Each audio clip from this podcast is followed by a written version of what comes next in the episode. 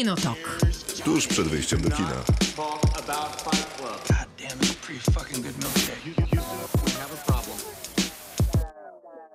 Krzysztof Majewski? Miłosława Bożek. O, A, zapomniałem to zgłosić. a teraz oba. Uuu. A nie, teraz w ogóle nie działa Maćka. Maciek, Maciek Stasierski. Maciej Stasierski. Maciek, słuchaj, walczę o twój głos, tyle mogę ci No, powiedzieć. no. I A dobrze nie ci, ale Ale nie, jest, jestem. jest. ale jesteś... Nie, bo ja spalę mikrofon w ten sposób. Albo coś spalę. A No może więc... się przesiąść? Mhm.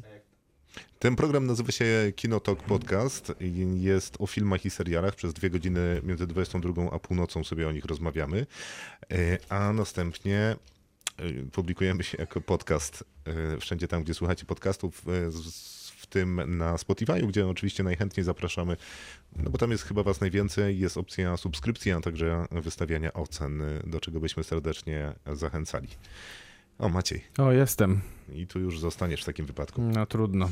Dobrze, jesteśmy wszyscy.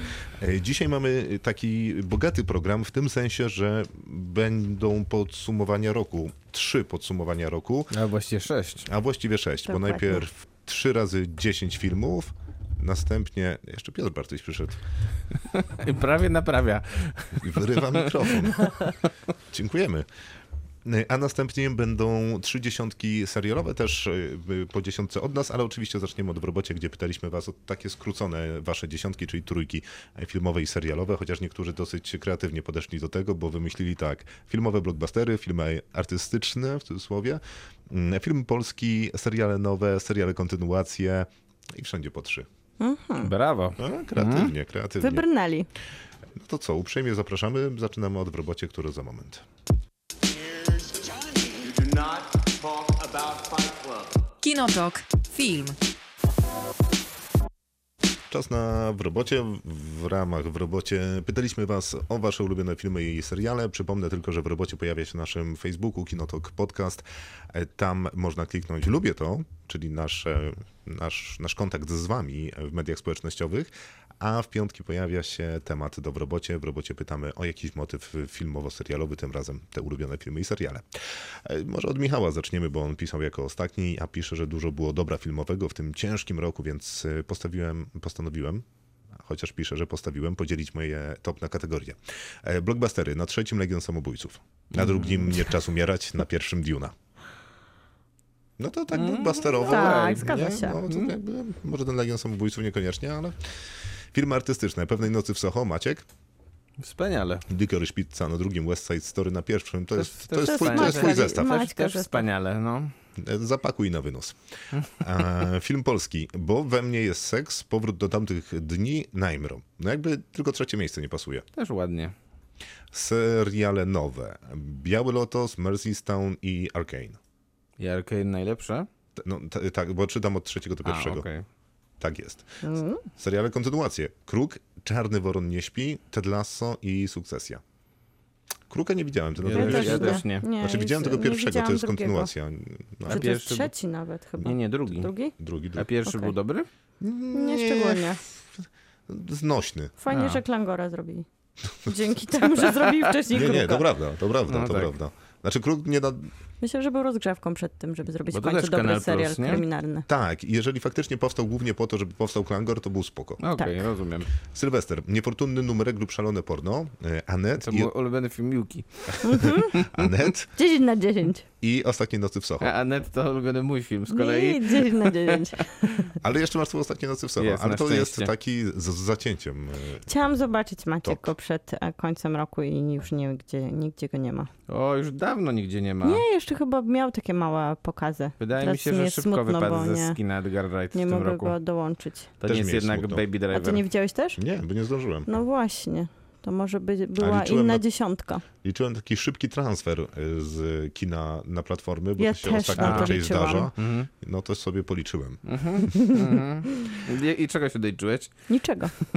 Trójki Agnieszki, która pisze, że na miejscu pierwszym jest Duna, na drugim Świnia z Nicolasem Cage'em, na trzecim Zielony Rycerz. No i fajnie. I powiem, że to jest taki dosyć mój zestaw, więc Jednak. kibicuję. No, Ale ta znaczy, Duna na pierwszym... To jest to jest pewien problem. Ale tak poza tym A jest okej. Duna na pierwszym to chyba nie jeden raz była w ogóle. w tych... No e, tak, tak, tak, tak, Mhm. tak, tak. Marys Easttown, e, jeżeli chodzi o seriale, to dalej Agnieszka, Sukcesja, Arkane e, na trzecim i też, że zaskoczenie, pisze Agnieszka. No i to akurat jest prawda, że o Arkane przede wszystkim było zaskoczenie. zaskoczeniem, Mhm. bo po raz któryś Netflix stwierdził, że okej, Riot Games niech sobie promuje swój, swój serial, nie- chociaż Mhm. jest u nas.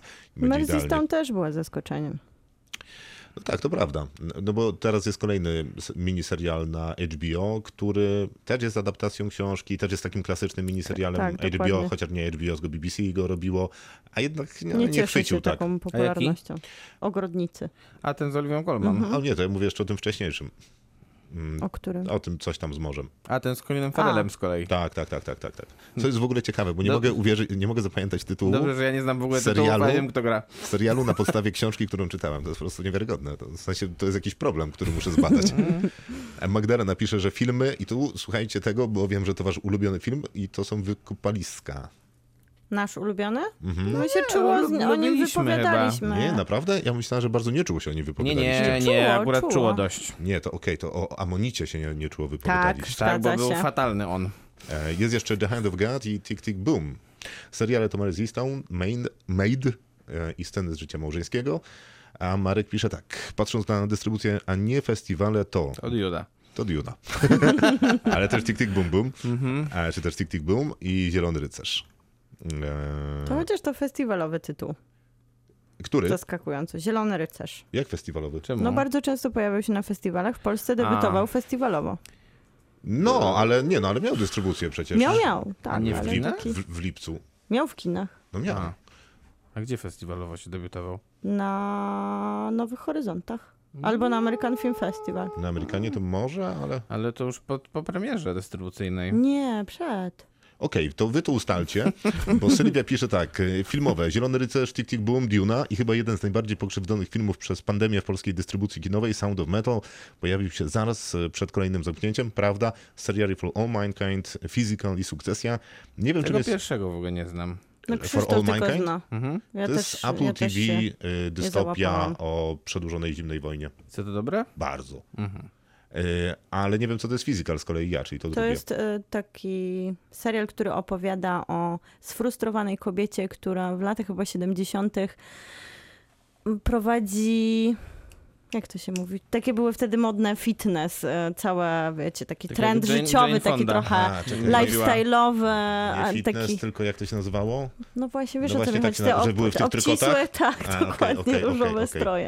E, to jest... Jak to się A to nie nazywało? fitness? Dlaczego nie fitness? Nie, to chyba, a to nie ma innej nazwy? Ma inną nazwę. To e, tak jak Jane Fonda robiła te swoje Tak, tak, kasety tak, wideo tak, tak, z tak. e, tymi... Zawsze opaski na włosach, Dobra, wysokie będziemy skarpetki. Wstyd. Wiadomo o co chodzi. Wstyd, że się nie potrafimy wysłowić. E, Rafa pisze, że po pierwsze najlepsze życzenia, życzenia noworoczne. Dzięki. Jeśli chodzi o filmy, to cieszy mnie obecność Dune u innych osób, więc chciałem oddać honor tym bardziej pokrzywdzonym w ostatnim roku, czyli Sound of Metal, obiecująca młoda kobieta.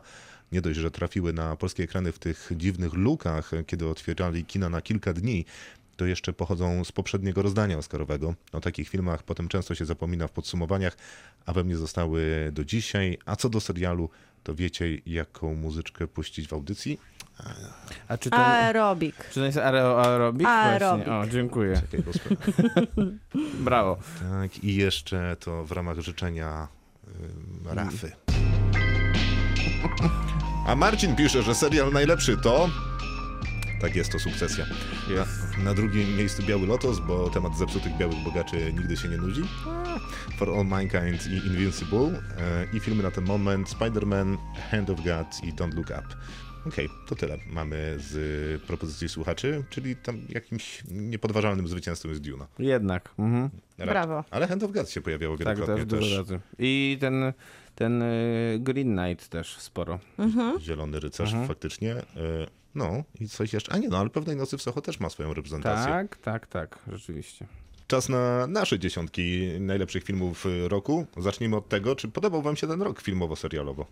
Z nienacka tak. nas wziął. Z nienacka nas Nie, nie, okej, nie, mogę zapytać was inaczej, żeby nie było z Czy był ważny Czy był dla nas rok? ważne? Tak, czy 2021 był ważny dla was filmowo i serialowo? Był trudny, bo jednak y, były lockdowny, były problemy z chodzeniem do kina. Więc trzeba było nadrabiać e, braki w, na dużych ekranach poprzez oglądanie VOD. Były te wyczekiwane produkcje, które ciągle się Przesuwały. spóźniały i przesuwały, aż w końcu i tak nie dostały takich premier, na jakie zasługiwały, czekając na przykład na dwa lata na premierę. Więc e, branżowo bardzo trudne. Kina też cały czas się męczą z różnymi obostrzeniami i nigdy nie wiadomo, jak, co przyniesie kolejny tydzień. No tak jest. E, trudno się nie zgodzić. Ale był to niezły rok y, y, dla widzów mimo wszystko. Nie w sensie dla oglądania filmów fatalnych, właśnie z perspektywy tego, że te kina zamknięte i na duży ekran często nie było co liczyć, ale z perspektywy widzów, biorąc pod uwagę, że dostaliśmy e, kilka nowych VOD, na te VOD trafiło mnóstwo filmów, e, a także udowodniły te właśnie VOD, że ludzie chętnie pójdą do kina na film, który nawet w tym momencie jest na platformach streamingowych. Mimo wszystko, tak. Więc jakaś tam siła kina została udowodniona. Być może Przynajmniej w dla... Polsce.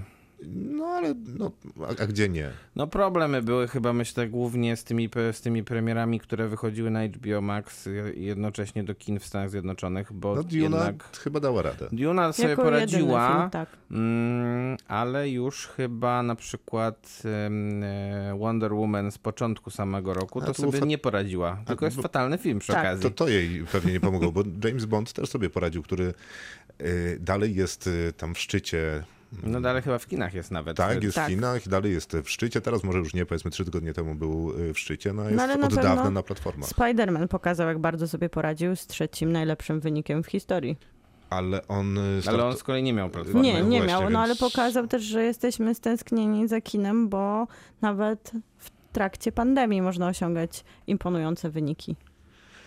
No można. Y, Zresztą w Polsce też mieliśmy parę dobrych e, przykładów. Dziewczyny z Dubaju, milion widzów, teściowie, nie pamiętam ile Chyba dokładnie, ale, 800 tysięcy. no, ale też set Mhm. tysięcy. E, Patryk Wega, ten z Adamczykiem, też To dobry sł- wynik. ale tak słabo jak na Patryka. No, ale generalnie Ale jest tylko parę cztery filmy, czy pięć tylko chyba filmów powyżej miliona ludzi, bo Tak. jednak Duna, Bond, yy, te dziewczyny z Dubaju chyba i... Dziewczyny z Dubaju jakoś parę dni temu.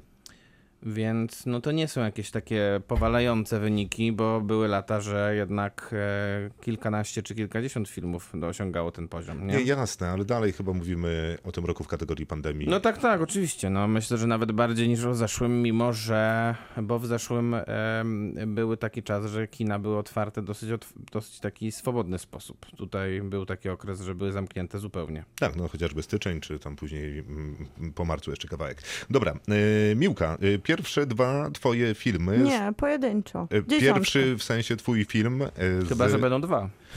co nie, jest wykluczone. Nie, bardzo się tutaj starałam, żeby nie mieć za dużo egzekwo. Z twojej złotej dziesiątki, dawaj. Dziesiąte miejsce to Minari, czyli minare jako chwas, który oczyszcza ziemię i wodę. I wydaje mi się, że trochę o tym opowiada Lee Isaac Chang, czyli o takich połączeniach głębokich i tym, jak zakorzeniona mocno i w historii Ameryki jest taka, taki mit z jednej strony wielkich, sp- spełniania wielkich marzeń i też takiego fundamentu amerykańskiej rodziny. I to jest ciekawe spojrzenie na te fundamenty, bo to koreańsko-amerykańska rodzina, która opiera się na z jednej strony właśnie osadniczy mit, mamy tutaj epokę Reagana, wielki amerykański sen, ale tak naprawdę obserwujemy rodzinę, która mierzy się z takimi modelami, którymi mierzyli się też Amerykanie, czyli ojciec, który musi no, spełnić oczekiwania rodziny, utrzymać ją, a z drugiej strony chce bardzo spełnić swoje marzenia. Matka, która jest sfrustrowana wyborami, do których nie ma dostępu i niebezpieczeństwami, które te wybory kosztują. I do tego taki wspaniały coming relief, czyli babcia, która z jednej strony reprezentuje taką konserwatywną tradycję, ale tak naprawdę pokazuje też takie, taki liberalizm starości i dystansu do pewnych ograniczeń. I jeszcze perspektywa dziecka, która się w tym wszystkim pojawia. Dziecka, które, dzieci, które wiedzą, że są inne, bo to jednak koreańska rodzina w Stanach Zjednoczonych. I to wszystko jest takim, trochę mi przypomina Kłamstewko, które też miałam w dziesiątce zeszłego roku, czyli taki mały, intymny film, który pokazuje na różnice kulturowe, ale w taki ciepły sposób, który potrafi znaleźć czułość w opowiadaniu o rodzinie i w konfrontacji z trudnymi sprawami. A przy okazji wiadomo, Oscarowy i Wiadomo. tak dalej, i tak dalej. No, Ja mam na dziesiątym miejscu dwa filmy. Jeden to jest Obiecująca Zaczyna Młoda się. O, Kobieta. proszę, Zaczyna tak się. śmiał się, śmiał. A to jest tylko jedyne miejsce. Obiecująca Młoda Kobieta, czyli debiut reżyserski Emerald Fennell, e, za który dostała zresztą Oscara. Mm, Takie połączenie, dla mnie e, taka hy- e, bardzo popularne słowo w pandemii, hybryda, Hybryda. gatunkowa z niesamowitą rolą Carey Mulligan. Jest też bardzo popularny zwrot, kiedy mówi się, że bardzo popularne wyrażenie, czyli hybryda. Tak, dokładnie. E, I egzekwo tutaj jest, e, mam też, to była ręka Boga, Paolo Sorrentino, w zupełnie na innym poziomie film, jeśli chodzi o emocje. Tutaj mamy gatunkowe kino na granicy thrillera, a, z jednej, a, a Sorrentino to jest taka osobista bardzo podróż do Neapolu, do jego dzieciństwa, do tego w jaki sposób e, powstawały jego inspiracje filmowe i nie tylko. E, Więc te dwa filmy ja mam na dziesiątym miejscu. A w pewnym sensie mam bardzo podobny film do Ręki Boga na miejscu dziesiątym. Jest to poziom mistrza Joe Carnana. Film, który zdecydowanie... Dominari też taki podobny przecież. Tak, zupełnie. Film, który kompletnie uratował mi e, pandemię, który sprawdza się doskonale na małym ekranie, bo na dużym mógłby być po prostu nieznośny. Z jakichś niezrozumiałych powodów gra to na przykład Mel Gibson, a Frank Grillo A, to prawda. e, nawet e, przez moment jest aktorem. Zresztą mało tutaj, tutaj gra Naomi Watts. Tak, tak, A- tak, właśnie, robi to. A z całym szacunkiem do Franka Grillo, on wygląda świetnie, ma świetnie porusza się w tych wojskowych choreografiach, a głównie robi to w tym filmie, czyli tłucze przeciwników w dniu świstaka, bo to jest pętla czasowa, z której musi się wyrwać. E, No tylko, że jest trudno się wyrwać, bo ciągle ktoś go zabija na najróżniejsze sposoby. W tym roku były dwa No filmy, właśnie, był jeszcze Free Guy. które romansowały z Dniem Świstakiem. K, chciałem powiedzieć, że Palm A Springs Palm Springs. A, tak, no. które- które Racja. dla jednych otwierały kina po pandemii. Dla mnie to, co otwierało filmy takie rozrywkowe, czysto rozrywkowe na nowo, z Dniem Świstaka w tle, był poziom mistrza e, e, i dużo mi radości sprawił. Szkoda, że nie Palm Springs. No właśnie z, z tej dwójki wolę poziom mistrza. A, Ja, e, ja jednak no też szkoda. wolę Palm Springs. Mam go na takim honorable Ja też, mentions. dokładnie. To gdzieś tam być może go mam w trzeciej czterdziestce. Miłka, dziewiąte miejsce.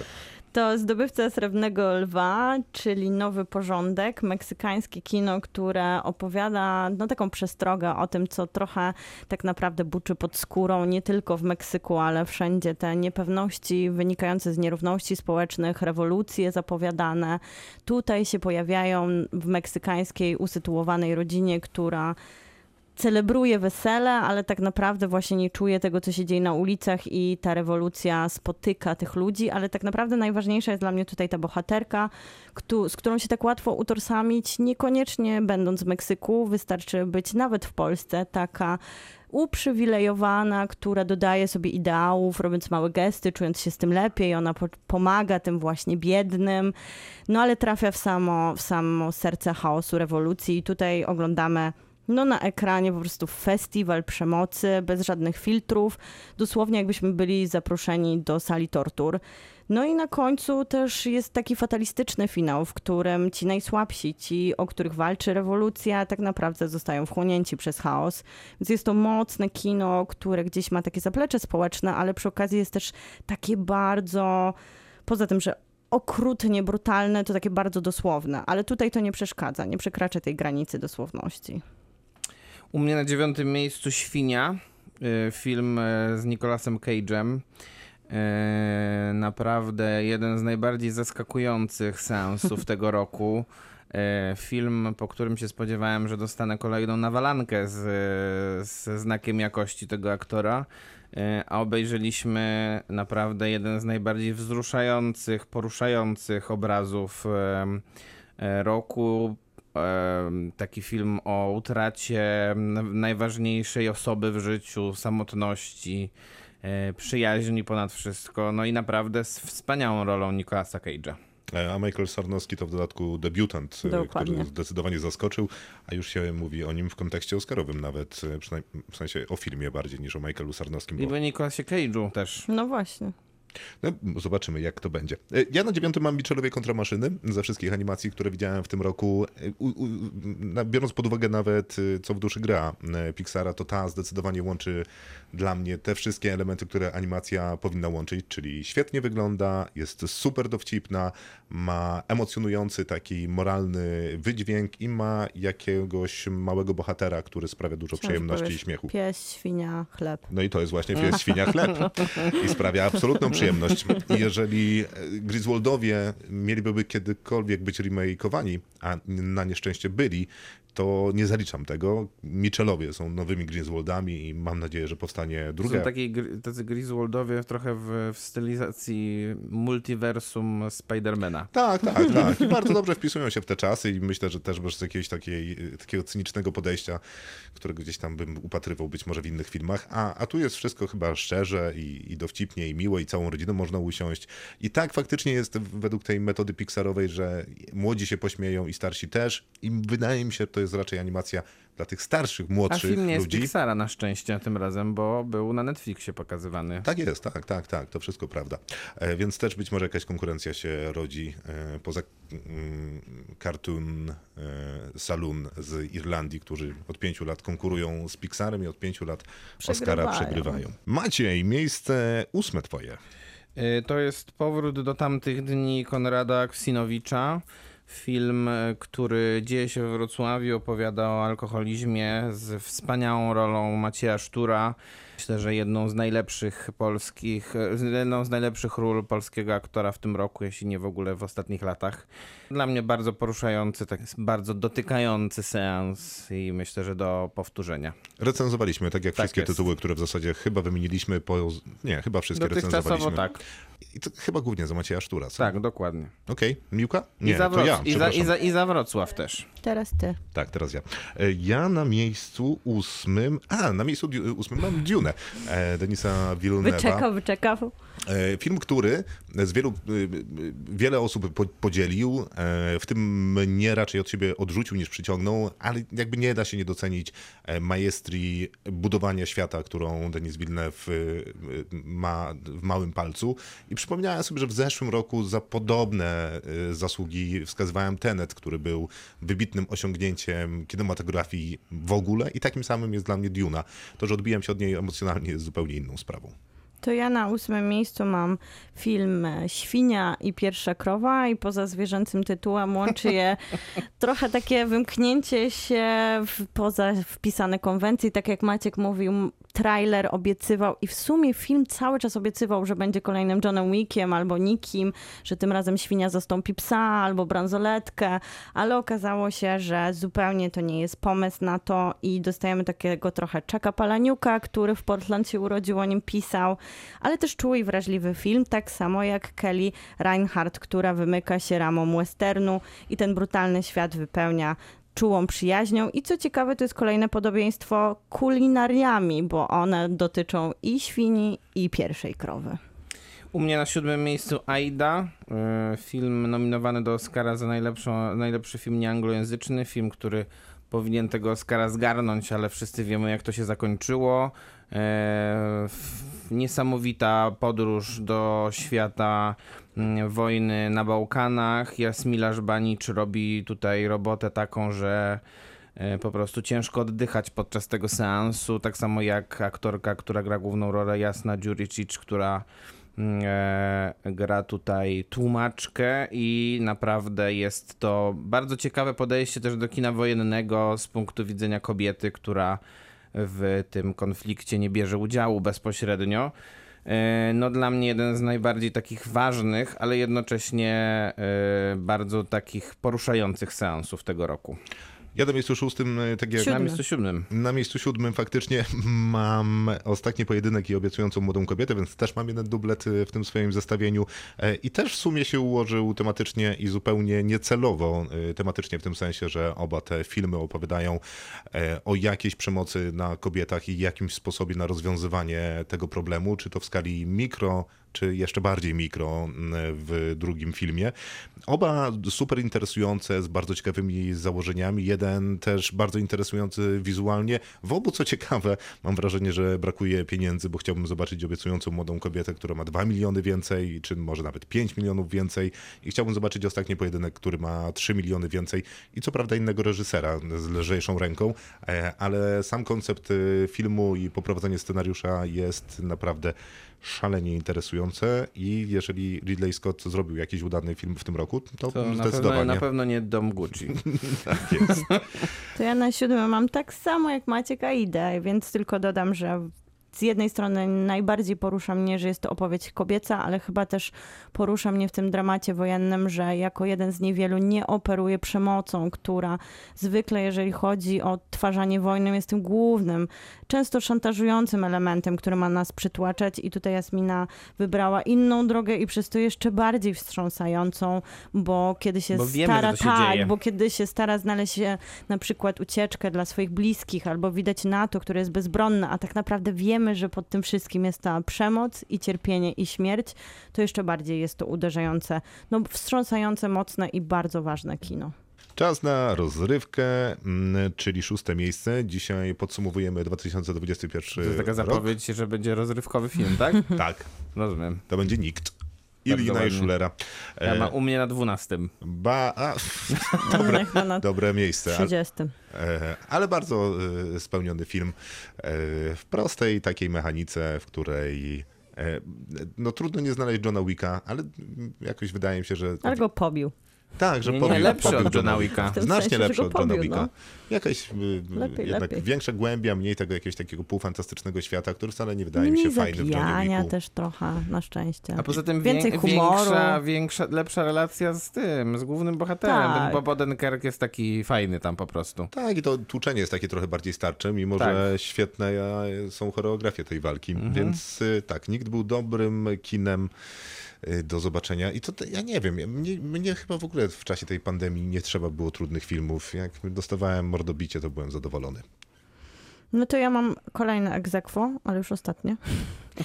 I jest to Zola, znaczy, żeby było dobrze. Obiecująca młoda kobieta i Zola. Wszyscy mają obiecującą młodą kobietę egzekwo z czymś. A, No, to jest prawda. Ale tutaj we mnie, u mnie się to składa trochę jak te zwierzęce tytuły, to tak samo to są filmy, które w końcu opowiadają, o, traktują uprzedmiotowienie kobiety w sposób pomysłowy, prowokacyjny, ale co najważniejsze są opowiedziane przez kobiety. Oba te filmy, obie mówią o kobietach i ten brutalny realizm jest taki przesiągnięty w obu wypadkach brokatem i kiczem i wydaje mi się, że to jest to, czego nam potrzeba w 2021, żeby komentować wszystko. No i oba wypierają zaskakujący sposób narracji, bo Fennel oczywiście flirtuje z kinem zemsty, romkomem, horrorem, Paris Hilton, Britney Spears i dramatem i serwuje nam no, niespodziewany finał, a brawo, korzysta z faktycznej, dosyć absurdalnej twitterowej kłótni, która się wydarzyła w 2015 roku i wykorzystuje ten, ten język internetu i bardzo sprytnie go przeplata w strukturę filmu. I to działa, a nie powinno zadziałać. I też potrafi pokazać nagość i seks na ekranie w taki sposób, że kobie kobietom ani razu nie odbiera właśnie podmiotowości. A poza tym gra tam aktor, który gra Grega w sukcesji. Dokładnie jest Greg, Greg Wszystko się zgadza zupełnie. A poza tym w obu filmach są wspaniałe kobiece aktorki, reprezentują gwiazdę i obiecująca młoda ko- kobieta i oczywiście Zola. A u mnie, jak już Krzysztof zapowiedział, że ma być rozrywka, to jest rozrywka. Na No. szóstym miejscu Najmro kocha, kradnie, szanuje. E, najlepszy polski film tego roku, zeszłego roku według mnie i e, taki film, taki film, który pozwala wierzyć w to, że polsce kino gatunkowe będzie powstawać na wysokim poziomie. E, historia e, jednego z najbardziej takich kolorowych, tajemniczych złodziei PRL-u, który wielokrotnie, kilkadziesiąt razy uciekał z więzienia. Mm, I wspaniała komediowa rola Dawida Ogrodnika. Bardzo rzadko się mówi o tym, że rola Dawida Ogrodnika jest wspaniała, więc tym bardziej warto to podkreślić podkreślić. przy okazji Najmro. Masz jeszcze jakieś polskie filmy na liście? Nie, miałem jeszcze powrót do tamtych dni, ale na miejscu ósmym. Nie, nie, to, to pamiętam. I chyba jesteś, nie wiem, czy jedyny, zobaczymy jak jeszcze będzie, no, ale dwa polskie filmy na dziesiątce najlepszych filmów to jest... e, Patriotyzm. Brawo. te- To, to jest jakieś stanowisko, to, to prawda. To Ja jest lubię, statement. uważam, że polskie kino naprawdę jest wspaniałe. Zrozumiane. Ale nie no, to ja się podpisuję na dwie ręce, chociaż żadnego nie mam w dziesiątce najlepszych filmów. E, Ciche miejsce dwa na miejscu e, piątym jako najlepszy blockbuster e, tego roku, który zdecydowanie sprawił mi najwięcej przyjemności, bo jest sequelem, który miał się nie udać, e, a no, okazuje Jest się, prawie że taki jest dobry jak pierwszy. No właśnie, no, tylko końcówka się sypie, natomiast początek jest naprawdę znakomity. Ciekawy koncept na, portfo- na potwory Emily Blunt. Na pot- portfolio na, też na portfolio też bardzo dobrze działa. Emily Blunt nadal znakomita, Wiadomo. Więc wszystko się tu po prostu zgadza. Rozrywka na, dół, na wysokim poziomie. I też być może to był chyba jeden z pierwszych filmów, do których, e, które zobaczyłem na dużym ekranie z tych Tak blockbusterów. Tak, tak tak, było. tak. Dlatego Dokładnie mi tak było. został w głowie. Na piątym miejscu legendy arturiańskie i wydaje mi się, że ele- legendy arturiańskie mają niechlubną przeszłość, jeżeli chodzi o ekranizację. Bardzo często odbijały tytuł się... filmu? Nie, A, tytuł filmu Aha, jest no, ja też e, Zielony ja Rycerz. zaczynałem googlować. Tytuł filmu to Zielony Rycerz, a legendy arturiańskie to materiał, na którym się opiera Zielony Rycerz, ale chodzi mi tutaj o sam temat odbijania się często tego, że no, przełożenie tego języka, którym mówią legendy arturiańskie, często na współczesne kino, a nawet nie współczesne, się nie udawało. A tutaj reżyser Ghost, Ghost Story, który jest dosyć pomysłowym i też takim bardzo, wydaje mi się, autorskim reżyserem. Po pierwsze zatrudnił Davida Patela, żeby został Sergej Wajnem, czy jak on się tam nazywa. I to jest już to. Po drugie pokazał Brytanię, która już dawno nie wyglądała tak dobrze. Ta estetyka, która właśnie gdzieś jest pomiędzy snem a magią, w takim świecie, który też potrafi ten język, bo to jest chyba najważniejsze, przekuć na taki miks dialogów od współczesnych znaczeń po anachronizmy. Tutaj Winfredę przypomnę. No i wydaje mi się, że najważniejszy dla mnie był ten ideał męskości i rycerskości, który zwykle w tych arturiańskich legendach jest taki patetyczny i archaiczny, a tu w końcu nie jest taki prawy, bo nasz rycerz znajduje się na drodze do, do dojrzewania i jest jeszcze niedoskonały. I tak naprawdę bardzo często się myli, no więc odrzuca naiwne ideały i taką presję, którą zawsze czuli mężczyźni, myślę, w tych arturiańskich wyprawach, które podejmowali. To jest piąte miejsce, tak? Dobrze zapamiętałem? Mhm. Bo Nie, to było szóste. Nie, to było piąte. szóste masz jakie? A nie, dobrze, to było piąte, dobrze, świetnie. Piąte, teraz ja mam piąte, tak? Jeszcze muszę Tak. powiedzieć. Duna, e, Denisa Villeneuve'a u mnie na piątym miejscu. To samo, pod, jakby tylko to, co mówił Krzysztof jest prawdą, tylko, że dla mnie ten film... Tylko je- to jest prawda. Tylko Tylko to. Nic, wszystko inne Natomiast, jest kłamstwem natomiast i ułudą. jak to mówiliśmy w zeszłym roku, że To jest po- film pod- hybrydowy. podpisujemy się pod tym, tak? Tak, tak. Podpisuję się pod tym, co Krzysztof mówiłeś.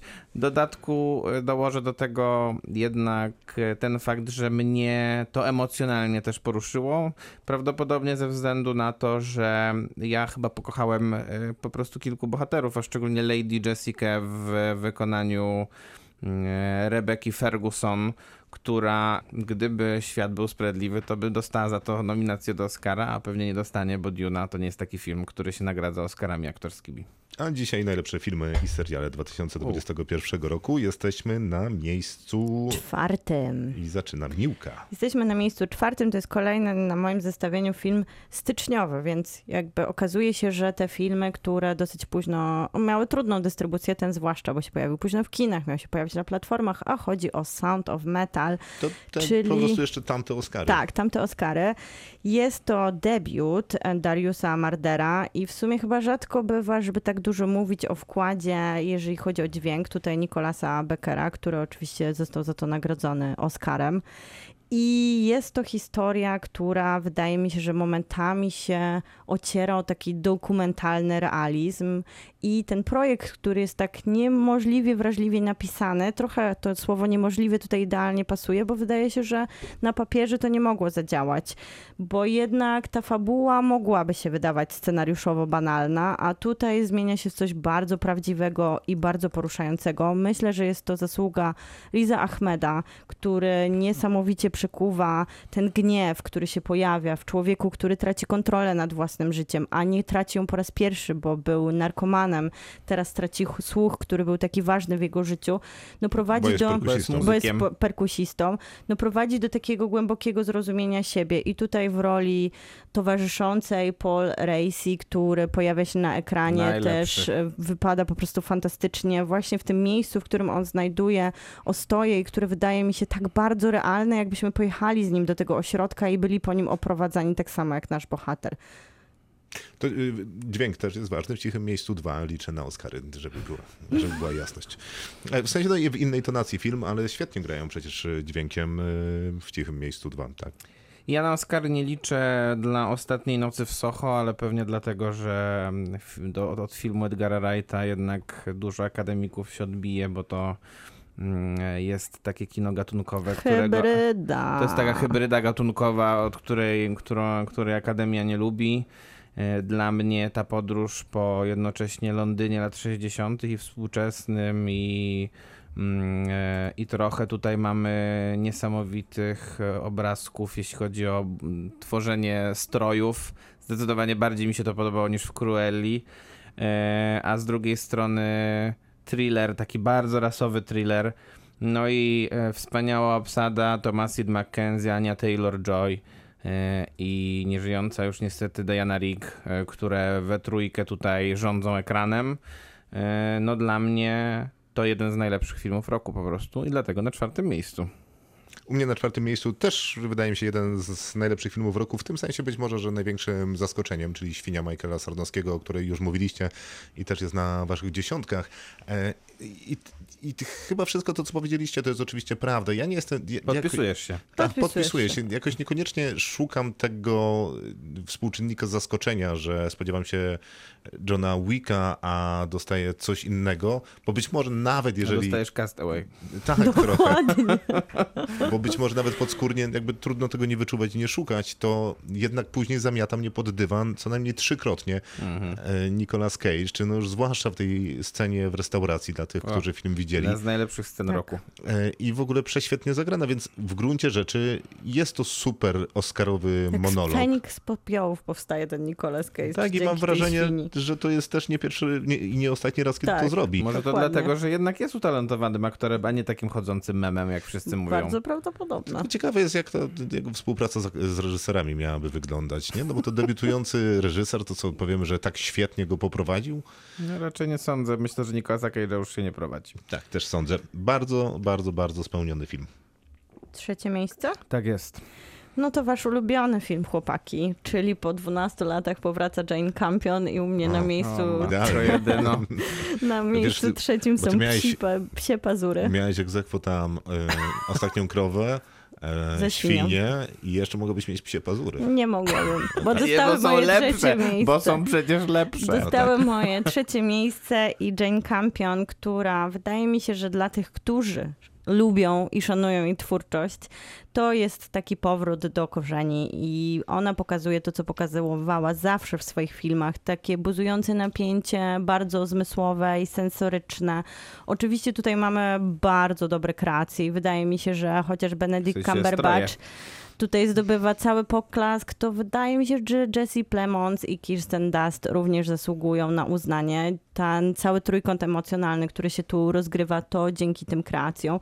Ścieżka dźwiękowa, zdjęcia, no ale dla mnie to jest pełna napięcia saga, która obnaża samotność i takie poszukiwanie dosyć zdeterminowane naszych, takiego zaakceptowania wśród naszych najbliższych, co często budzi nieporozumienia, zazdrość, często nawet nienawiść, którą no wydaje mi się, że budzi właśnie ten ból samotności. Jest to pełen frustracji portret rodziny, który przez cały czas trzyma mnie w niepokoju i wydawało mi się, że naprawdę pięknie Jane Campion opowiada o tym, jak ludzie są zagubieni, zwłaszcza w tym kontraście tej przeszłości, kiedy western, który tutaj się nie wydarzy tak naprawdę, jest bardziej chyba komunikatem do tego, że wtedy jeszcze trudniej można było budować relacje. Głównie nienawiść wzbudza we mnie ten film. E, u mnie na trzecim miejscu...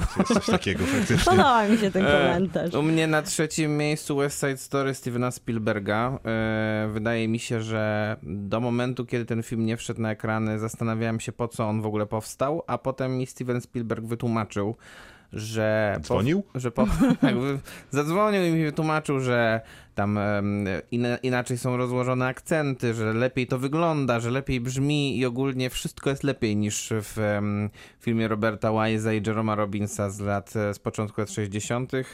E, No i poza tym e, Steven Spielberg nie nakręcił tak dobrego filmu naprawdę od dobrych 20 lat, więc myślę, że dlatego u mnie West Side Story na trzecim miejscu, a tylko na trzecim, jak się okazuje jednak, więc pewnie wszyscy są zaskoczeni. Nie bardzo. Okej. E, Florian Zeller i jego ojciec na miejscu trzecim e, u mnie bardzo inteligentnie skonstruowany film, fenomenalna rola Antonego Hopkinsa, chociaż ja jestem w klubie tych, którzy uważają, że w końcowej scenie zdecydowanie przegiął e, i, i koniecznie tego nie trzeba było robić, ale tutaj świat jest podzielony, więc są i tacy, którzy są z tego bardzo zadowoleni i w zasadzie to jest... ja. No tak jest, ale to u mnie i tak jest jedyny minus, który znajduję w tym filmie, który pozwala wejść w głowę człowieka, który choruje na Alzheimera i jest to przerażający świat, pełen y, paranoi, która jest w tej sytuacji zupełnie naturalna, kiedy w twoim domu pojawia się obca osoba, mimo że być może nie jest obca, a może jest, a może to nie twój dom. Czas na finałowe dwa miejsca najlepszych filmów roku 2021 e, zdaniem prowadzących Kinotok Podcast. Możesz nas jeszcze przedstawić. Zaczyna Maciej Stasierski. Drugie miejsce Florian Zeller i film Ojciec. Tutaj mogę podpisać się pod tym, co mówił Krzysztof, z zastrzeżeniem do tego, że ja jednak jestem wyznawcą całej tej roli Antonego Hopkinsa, a No to- nie tylko w 93%, To a jest zrozumiałe, prawda? Dlatego ty masz na drugim miejscu, a ja na tak jest. trzecim. Natomiast warto uważam, żeby też nie zapominać o tym, że grała w tym film także Olivia Colman, która nie jest, Jest wspaniała. nie jest takim elementem scenograficznym filmu, tylko, tylko naprawdę w tych scenach, w których jest o, to, to... przepraszam, to grała też Imogen Poots w takim Też wypadku, grała. która też nie jest elementem scenograficznym tam Jest to rzeczywiście wstrząsający film i można go traktować jako naprawdę rasowy thriller, mimo że, mimo że w ogóle nie ma w nim thrillu i teoretycznie nie ma takiej historii, ale po prostu jak się to ogląda, to jest tyle napięcia, e, co w żadnym chyba thrillerze w tym roku nie było. To prawda. Tak, to jest zdecydowana prawda. No tylko ten Antony Hopkins nas poróżnił. No niestety, no dlatego jest ta różnica jednego miejsca. Tak jest. A co u ciebie na drugim miejscu, Krzysztof? A, bo to ja. Majewski. Ej, Sound of Metal, y, film, który... y, Nie na pierwszym? Nie, nie, na pierwszym... Zaskoczyć jeszcze. Na pierwszym mam film, który chyba y, tak od, osobiście mi bardziej odpowiada. Rozumiem. A Sound of Metal jest filmem wspaniałym, to prawda. Wiadomo. Wszystko, y, co trzeba zrobić y, z dźwiękiem robi i to jest oczywiście imponujące i fajne, no ale trudno, żeby nie robił, skoro sobie taki pomysł na siebie wymyślił, gdyby z, jakby zepsuli A, ten... mógł to zepsuć. No nie, no ale gdyby zepsuli ten dźwięk, to to film jest do wyrzucenia, nie? o tym filmie, tak. Dokładnie. Natomiast ta relacja, która jest między dwójką głównych y, bohaterów, no ona mnie po prostu miażdży, a później ta dwójka bohaterów się zmienia, bo najpierw jest para, później jest y, ten podopieczny i Po opiekun. rac- racji jest jeszcze... Czy o tej relacji nie mówisz? Właśnie o tej mówię, A. że To najpierw jest jeszcze ta Olivia Cook, tak? Tak, Tak. To najpierw jest relacja z Oliwią Cook, to jest związek, później jest taki inny związek ze swoim terapeutą, opiekunem, mentorem, jakby go tam nazwać. No i to jest cudowne. A przy okazji ten film okazał się być super ważny dla y, mm, osób niesłyszących, które, y, któr, które właśnie w ten sposób chcą traktować życie i w jaki opowiada ten film, że y, to nie, Nie, są być os- traktowane jak niepełnosprawni. tak, to nie jest jakaś osoba z niepełnosprawnością, tylko to jest osoba, która nie słyszy i korzysta z życia e, w, w pełni. No kawał naprawdę kina i super robi na mnie wrażenie e, i nauka na perkusji, którą jakby czuć i widać w tym filmie, i nauka języka migowego. E, No, kawał spełnionego kina, super oscarowego. Jeżeli Oscary by nagradzały takie filmy, to miałby 100% sensu. Żeby nie było, że ja tego filmu nie umieściłem w swojej dziesiątce, bo rzeczywiście go nie ma, to jest u mnie na jedenastym miejscu, Dobrze. więc naprawdę e, też doceniam ten film i też go kocham, tylko po prostu się nie zmieścił w tym roku. To żeby nie było, że ja nie umieściłam ojca w mojej dziesiątce, ja go po prostu nie widziałam. A, I wstyd i okej. hańba. A tu ale teraz są takie ciężko- wyznania, to ja nie widziałem Licorice Pizza, które coś czuję, że może, może się dzisiaj jeszcze No w i programie świetnie, bo to jest pojawić. moje drugie miejsce. Jest to Licorice Pizza, czyli PT. A, czyli Paul Thomas Anderson i jego najnowszy film, który nie opowiada o jego wspomnieniach, a wspomnieniach Garego Gutzmana, I nie tylko. e, który jest w sumie partnerem produkcyjnym Toma Hanksa i nie tylko. No i dwa lata temu Quentin Tarantino nam postanowił oszczędzić Sharon Tate i opowiedzieć swoją historię, która jest taka dla niego intymna i powraca do tej nostalgii przeszłości i trochę też teraz Paul Thomas Anderson odtwarza swoje Encino, do którego nas zabiera w podobny sposób, z taką pieczołowitością, odtwarzając miejsca, w których się ludzie spotykali, dając nam tą muzykę, którą słuchali, więc jest dużo tutaj sp- wspólnych mianowników z Quentinem Tarantino. No ale tutaj też inaczej jest, bo PTA miał zawsze talent do castingów i jak Tarantino wybrał same gwiazdy, tak PTA wybrał syna Filipa Seymoura, Seymora Hoffmana, który gra 15-latka, który nie grał w, wcześniej, więc jest zupełnym naturszczykiem oraz Alanę. Haim, tak, oraz Alanę Haim, jedną z sióstr założycielek zespołu Haim, które wszystkie zaprasza na swój plan, którym robił teledyski. Zaprasza też ich rodziców, więc oglądamy całą Haimowską rodzinę, co jest przeurocze faktycznie w takich rodzinnych relacjach. Jest to chyba najbardziej czuły, najjaśniejszy, najbardziej słoneczny film Andersona. Trochę wracamy do Boogie Nights, na pewno jesteśmy gdzieś około Inherent Vice, bo to są te same lata, to jest ten sam vibe, no ale mamy tutaj romantyczną historię, autentyczne uczucie, które się rodzi między tą dwójką naturszczyków i ono uwodzi taką super lekkością w byciu sobą. Oni są chyba naprawdę autentyczni na tym ekranie. Mamy mnóstwo nostalgii do czasów i mamy bardzo dużo takiej łagodności i poczucia humoru, które wydaje mi się, że totalnie odtwarza to niewinne uczucie miłości i dzięki temu tak naprawdę płaczemy i się śmiejemy razem z tymi bohaterami, dokładnie tak jak można myśleć o pierwszej miłości, a to wszystko jest zatopione w takie sekwencje. Nie o tym serialu, żeby nie było wątpliwości. Nie o serialu Pierwsza Miłość. A, a, Nie to o serialu. Nie, bo byłem przekonany. Nie. I te sekwencje trochę przychodzą na, przywodzą mi na myśl takie własne wspomnienia, takie trochę gloryfikowane, podkolorowane, pełne czułości i po prostu naprawdę dostaję przepiękny film, na którym ja płakałam do samego finału. E, I u mnie na pierwszym miejscu Licorice Pizza e, Paula Thomasa Andersona. Tak, już przechodzimy do pierwszego miejsca. Dobrze zrobiłem, czy źle? Bardzo Dobrze. dobrze. Wzorowo. E, Podpisuję się pod wszystkim, co Miłka powiedziała. Dziękuję, że nie będę musiał tego powtarzać, bo rzeczywiście jest to fenomenalny film. E, I Brawo dla naprawdę e, jest to szok, że e, trzeba było czekać na niego do ostatniego dnia roku. To prawda. Mm, I po tym filmie, po obejrzeniu tego filmu pierwszy raz, już teraz mam ochotę, żeby go obejrzeć drugi, trzeci, piąty, dziesiąty i myślę, że myślę, że jeżeli kina nie zostaną zamknięte, to to na pewno się stanie. A poza tym ten film przejdzie do historii jako film z najlepszą w historii kina sceną jeżdżenia ciężarówką do tyłu. Po Myślałam, prostu też- nie ma siły, żeby... To żeby bardzo wyjątkowa kategoria. tak. Ta scena jest po prostu tak śmieszna, a jednocześnie tak wciągająca. E, Myślałem, że tak długą scenę, e, ta długa, tak długa scena będzie bardzo męcząca. Się okazało, że jest po prostu niesamowita. E, No i warto, myślę, podkreślić jedną rzecz jeszcze, o której Miłka nie wspomniała, mianowicie absolutnie mistrzowski epizod Bradley'a Och, Coopera, wiadomo. który powinien za ten epizod dostać, kurczę, wszystkie nagrody świata. On tu w Naprawdę. ogóle wybrał takie cameo, dla samych gwiazd, obsadził naturszczyków, a później pojawiają się same wielkie nazwiska. Myślałam, Tak. że powiesz o tym, że to jest film, który też się składa z takich zestawień biegania, bo myślę, że on też Aha. w tej kategorii będzie coś To osiągał, a sam Yy, tytuł no i- pizzy daje ochotę, żeby No i go jeść mnie, cały czas. I dla mnie to jest jednak zdecydowanie bardziej e, trafiająca do serca wizja niż ten monumentalny świat e, Quentina Tarantino. Mhm. Więc dla mnie Licorice Pizza No, mocne słowa. to Teraz jest idę, naprawdę idę na ten niesamowity film. Y, Dobra, e, Licorice Pizza. Ciekawe, czy dużo osób go w końcu zobaczy, nie?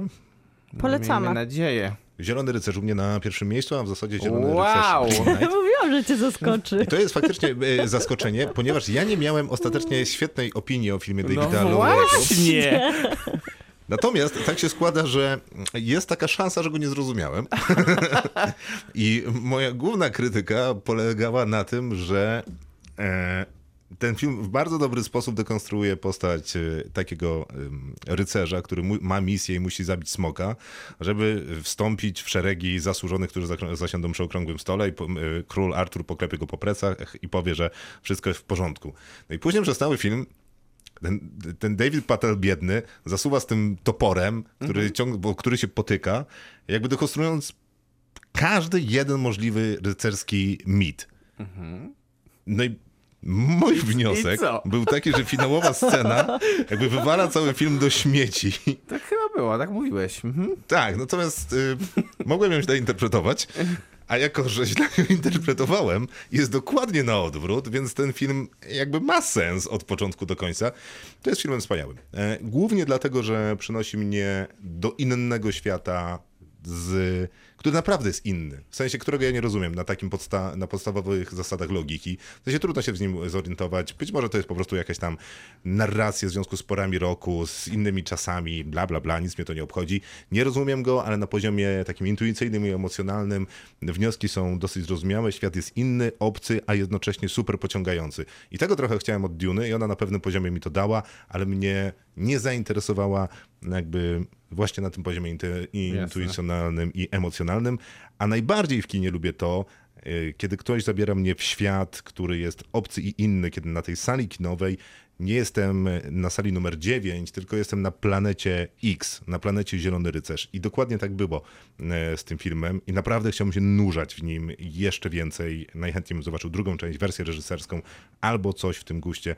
Zielony Rycerz jest filmem spełnionym i inteligentnym i przemyślanym i logicznym, mimo tego, Ale że na poziomie dojrzał. logicznym trudno go Wow. oglądać. Nie, on w Tak? ogóle we mnie nie dojrzał. W ogóle nic się nie zmieniło, poza tym, że go zrozumiałem. No to ja mam na pierwszym miejscu Dune, która mnie przenosi w ten świat, o którym mówisz. I z tej perspektywy ja jestem wielką fanką samej Dune Franka Herberta i bardzo rzadko się zdarza chyba, żeby fanostwo było zadowolone i też się nie, pod... ja się nie podejmuję często takich wyzwań. Ale trochę Denis Villeneuve dał mi nadzieję, że może interpretować książkę, którą jako młoda dziewczyna prawie chciałam sobie ty- tatuować, więc to było takie, wiecie, mistyczne doświadczenie, czytanie Herberta, więc trochę mistycznym doświadczeniem dla mnie było spełnienie się wizji Denisa Villeneuve'a, ten moment, w którym Oscar Isaac, Timothy Chalamet, Rebecca Ferguson schodzą na Dune, taką rozgrzaną, to dosłownie były łzy w moich oczach. I wiadomo, to jest to, co już powiedzieliście, że te urwiska Ka Kaladanu, to Gady Prime, te wszystkie przepiękne miejsca, do których nas zaprasza De Denis Villeneuve, jest, wydaje mi się wyjątkowo ważne, że dzieje się to w pandemii, w której z jednej strony ba byliśmy bardzo ograniczeni, jeżeli chodzi o przemieszcz przemieszczanie. I on nas zaprosił do takich miejsc, których nawet nie mogliśmy sobie wyobrazić, że możemy zostać zaproszeni. I jednak to, co on mówił, że nasze telewizory będą za małe na doświadczanie jego Duny, miał rację, bo to jest widowisko, które wymaga takiego skonfrontowania się z kinem i tak Jak naprawdę największego u, ekranu. tak, i upewnia nas, że kino jako takie medium no jest niezbędne Nie w niektórych, tak, w niektórych momentach doświadczania go. No i ta epicka, kosmiczna opera, zwłaszcza, że jestem bardzo na świeżo z Duną, zupełnie mnie wyczerpuje jako interpretacja książki, tej powolności opowiadania, właśnie takiego bardzo, bo tak robił też podobnie Tolkien, takiego bardzo wchodzenia w szczegóły, które są bardzo często nużące literacko, gdzie udało się No, no ale Villeneuve'owi- Sienkiewicz, afrykański na trzech stronach. Wilnewowi się udało gdzieś znaleźć tą gęstą księgę Herberta i przekuć ją na wielką opowieść i pokazał po prostu, że kino jest sztuką i jak bardzo ja tęskniłam za kinem i jak mogę doświadczać czegoś, co kochałam na dużym ekranie zupełnie w pełni. I to jest dla mnie wielka realizacja nie tylko na poziomie takim filmowym, jako kinomana, ale też taka wielka realizacja w odczytywaniu jednej z najważniejszych książek w moim życiu. Dlatego miałam cały czas, trzymałam zaciśnięte ręce z radości i nie mogę się doczekać, jak właśnie będę co roku prawdopodobnie odświeżać sobie Duna. A potem będziesz sobie odświeżać też drugą część Duny. I później Likorysz Pizzę będę oglądała i, I będę, pomiędzy będę płakać do obiadu, cały czas, dokładnie. cały czas. Za moment y, 30 najlepszych seriali 2021 roku, chociaż mogą się powtarzać. Kinotok. Serial. Czas na seriale, czyli Mm. kolejna trzydziestka. E, Na miejscu dziesiątym niechciana, nielubiana, niegodna, nieakceptowana, nieprzyjmowana, e, czyli Nie mogę się fundacja. doczekać. A, masz rację. Z wszystkim podpisuję się pod wszystkim, Okej, co, co miał powiedziałeś. słaby rok serialowy. Ja wiem, y, że ona ma minusy, y, ale uparcie uważam, że ma też y, plusy. Podoba mi się prezentacja tego świata wybranych odcinkach. Podobają mi się pomysły. Do pewnego momentu. Do pewnego momentu, ale później znowu mi się podoba. Aha, okej. E, Wyda- podobają mi się wybrane motywy z książki, rozciągnięte tutaj do jakby całej historii.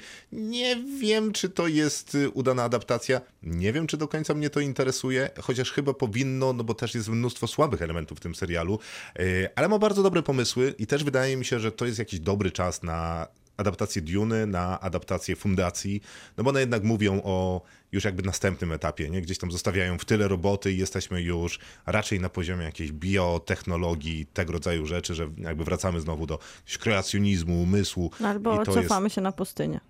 Jest, Przez e, w, sen, w sensie w Dunie. Tak, no tak. Ale to, to dobrze, bo w fundacji współ- też się cofamy na, na pustynię, więc jakby pustynia jest elementem wspólnym. E, więc dużo naprawdę fajnych pomysłów, dużo dobrze wydanych pieniędzy, mnóstwo zmarnowanych e, pieniędzy, kilka wybitnie udanych castingów, kilka kompletnie zmarnowanych, więc w ogóle ciekawy przykład serialu, który, Się nie udał. który żyje w starciu z samym sobą. Wow, dobra, do, Dobra. do, dobra, dobry finał. Mm. No to ja mam Hagi Levi, który jest w sumie takim specjalistą trudnych tematów na małym ekranie, czyli DFR, terapia, a teraz, em, na, teraz wznowił tak naprawdę serial Bergmana, czyli sceny z życia małżeńskiego. Inspirował się książką The End of Love, czyli też w sumie izraelsko-francusko-amerykańskiej socjolożki, która pisała o trudach małżeństwa i relacji i trochę odczarował ten model, który oglądaliśmy u Bergmana, gdzie jest taki zimny, szowinistyczny, no nieprzystający do żadnych akceptowalnych form mężczyzna i ta kobieta, która jest taka, oczywiście widzowie nie potrafili się z, nim- z nim zidentyfikować, a ten model był też taki anachroniczny, jeżeli chodzi o kobietę. I tutaj uwspółcześnił tą opowieść. I wydaje mi się, że ten serial jest kompletny, ale jednak w odcinkach, a nie w całości. Dlatego jest u mnie na dziesiątym miejscu, bo z perspektywy tego, że to jest taki jakoś, taka jakościowa telewizja. Z jednej strony to jest HBO, z drugiej strony to jest naprawdę świetny showrunner, który prowadzi Teraz mam bardzo wrażenie, dobre... że to był fenomenalny rok w serialach, skoro Tak? tak, A zaczynamy. że zaczynamy od... o, u ciebie gorzej zaczęliśmy. Nie, no, u, mnie, u mnie może bliżej prawdy. No więc ja jednak może dlatego, że miałam takie wielkie oczekiwania, zwłaszcza po tej obsadzie i twórcy, bo tutaj oglądamy Jessica Chastain, Oscara Izaka i dostałam takie bardzo mocne wprowadzenie w dwóch pierwszych odcinkach, które tak, tak intensywnie mnie nakręciło na przeżywanie tej, tej relacji, która się odbywa, która mnie zaprasza do sypialni, w której ja dosłownie czuję, że jakbym się kłóciła z jednym lub z drugim z bohaterów, przenoszę ich emocje na siebie i jestem emocjonalnie wykończona. Później po prostu ten serial gdzieś dla mnie odpłynął i nie miałam nad tym kontroli. Nie wiem dlaczego po prostu się z nim, z tą nową narracją nie polubiłam i jest tam bardzo dużo od czegoś, co mnie angażuje i bardzo dużo czegoś, co mnie odpycha. A u mnie Bridgertonowie na dziesiątym Ale to miejscu. jest 2020. Nie, w 2021 miał ten serial premierę. Na 25 100%. grudnia Nie, 2020 w styczniu roku. 2021 roku. Dobrze, zostawmy to. Zostawmy to. Słuchajcie, rzucę- Doceńmy ich. E, doce- Nie, niech Walczcie. będą, niech będą. Nie, ja się ja biorę Bridgertonów na dziesiątym Eee, miejscu. Maćka. Super serial, e, bardzo dobry, bardzo głupi. E, ogólnie konfekcja z, absolutnie pstrokacizna. E, ja czasem takie rzeczy jednak lubię obejrzeć w kostiumie, zabawny, seksowny. I no tylko nie, czekać na momentami drugi, nawet mądre. ale też momentami strasznie Bardzo, głupi. bardzo. Więc e, tylko czekać na drugi sezon. Ronda. To jest, to jest fundacja w kostiumie, widzę. Nie, nie, jednak to jest bardziej To takie jest stabilne jakościowo, jeśli chodzi o kolejne odcinki. Miłka y, prowadzi jakąś prywatną kampanię przeciwko f- fundacji. Nie, nie, Miłka prowadzi Imperator cię znajdzie. prywat, prywatną Trzech kampanię imperatorów. za Bridgertonami. To się zgadza w obu wypadkach. Podpisuję się pod tym. Że imperator cię znajdzie? Nie, że prowadzę dwie prywatne kampanie. Łasuch u mnie na dziewiątym miejscu serial Netflixa, który Mam wrażenie, że mógłby zrobić Netflixowi życie jako takie, bo jeżeli Netflix chce robić kolorowe dla wszystkich, przyjemne i sympatyczne seriale, to Łasuch jest na pewno przykładem takiego. E, Też Apokalipsa, nie, nie wiem dlaczego też mówię, bo myślałem o naszym e, realnym świecie, Ja. ale też e, żyjemy w takiej przyszłości dystopijnej, nieciekawej, nieinteresującej, która dzieli nam się na dwie historie. Jedna jest taka brutalna i mroczna, bym powiedział, kiedy to dorośli ludzie muszą radzić sobie z rzeczywistością i radzą sobie w dosyć brutalny sposób. A I źle sobie radzą. Dość. tak, raczej tak, palenie kogoś jest Czyli nie, nie najfajniejszy sposób rozwiązywania najfajniejszy. problemów. No a drugi to chłopiec Jelonek, który musi odbyć podróż, e, taką prosto z fantazy zaczerpniętą, po drodze zbierze drużynę i będzie miał sporo przygód. Jakoś... Będzie dojrzewał jeszcze. Tak, tak, oczywiście. Jakoś nie mogłem odrzucić tego serialu od siebie, mimo że naprawdę jest taki przesłodzony jak cukierki polane karmelem i zanurzone w cukrze pudrze. To mimo tego ten serial Ale ma jest, świetnego wilyna. jest strawny. To prawda. To ja mam na dziewiątym miejscu Klangora, czyli pierwszy polski serial, który bazował na bardzo długo pisanym scenariuszu. Kanal Plus Series Lab i Kacper Wysocki. Pięć lat powstawał scenariusz. I tak jak wcześniej trochę żartowaliśmy o tym kruku, że Kanal Plus naprawdę urodził sporo produkcji kryminalnych, aż do momentu i one miały wiele jakby potencjału, ale się ten potencjał nie rozwijał, aż do momentu, kiedy pojawił się Klangor i zaoferował nam wszystko to, co oferowała nam dotychczas telewizja jakościowa zagraniczna, a czego ciągle nie, nie potrafiła doścignąć Polska, czyli język chociaż watachę tutaj oszczędzę. Język, który jest zakorzeniony lokalnie, mamy Świnoujście, opowiada o problemach, które faktycznie są nasze, nie koncentrując się na zamkniętych szklanych domach w Warszawie. Mamy świetną obsadę, Jakubik, Metzwaldowski, który dostał naszego kinotoka przecież. Zasłużenie. Aleksandra. Popławska, Łukasz Kośmicki za kamerą i to też czuć, że jest tutaj zatrudniony dobry reżyser, więc wszystko się zgadza. Ten serial dobrze wygląda, ten serial jest dobrze zagrany, a co najważniejsze, zagadka kryminalna pozostawia niedosyt do samego końca, ale nie jest to tylko kryminał, bo teraz już nie wypada. Jakościowa telewizja ustaliła, że kryminały muszą mieć coś więcej, więc mamy dramat rodzinny, mamy trochę wiwisekcję lokalnego, lokalnej przemocy i tego trochę, co się dzieje pod skórą Świnoujścia. No więc naprawdę zaskakująca, udana produkcja, którą się już nie, wydaje mi się, że nie trzeba już oceniać w kontekście Polska. U mnie na dziewiątym miejscu serial, Apo, e, serial Amazon Prime, który się nazywa Chrzanić Kevina. Kevin Can F Himself. Mm, e, To jest bardzo ciekawa propozycja, bo z jednej strony bardzo czarna komedia, mm, e, w której główna bohaterka Alison, grana znakomicie przez Annie Murphy, chce no pozbyć się swojego męża, nie ukrywajmy tego w ten sposób. No po prostu chce go się pozbyć ze swojego życia, bo jest on tylko i wyłącznie utrapieniem i pomaga mu jej koleżanka, która, która jest fryzjerką i przy okazji e, handluje narkotykami. E, A z drugiej strony są tutaj też, e, jest tutaj też sitcom i to kręcony w taki najbardziej klasyczny sposób. Jest to taki, takie pokazanie, jak bardzo sitcom już jest y, gatunkiem, który nie przystaje do współczesnego serialu i współczesnej telewizji. Więc dla mnie to połączenie to było naprawdę coś bardzo, bardzo świeżego i, i ten serial nie jest bardzo znany w Polsce, więc myślę, że myślę, że jeżeli ktoś ma dostęp do Amazon Prime, to powinien po ten serial sięgnąć. Podpisuję się.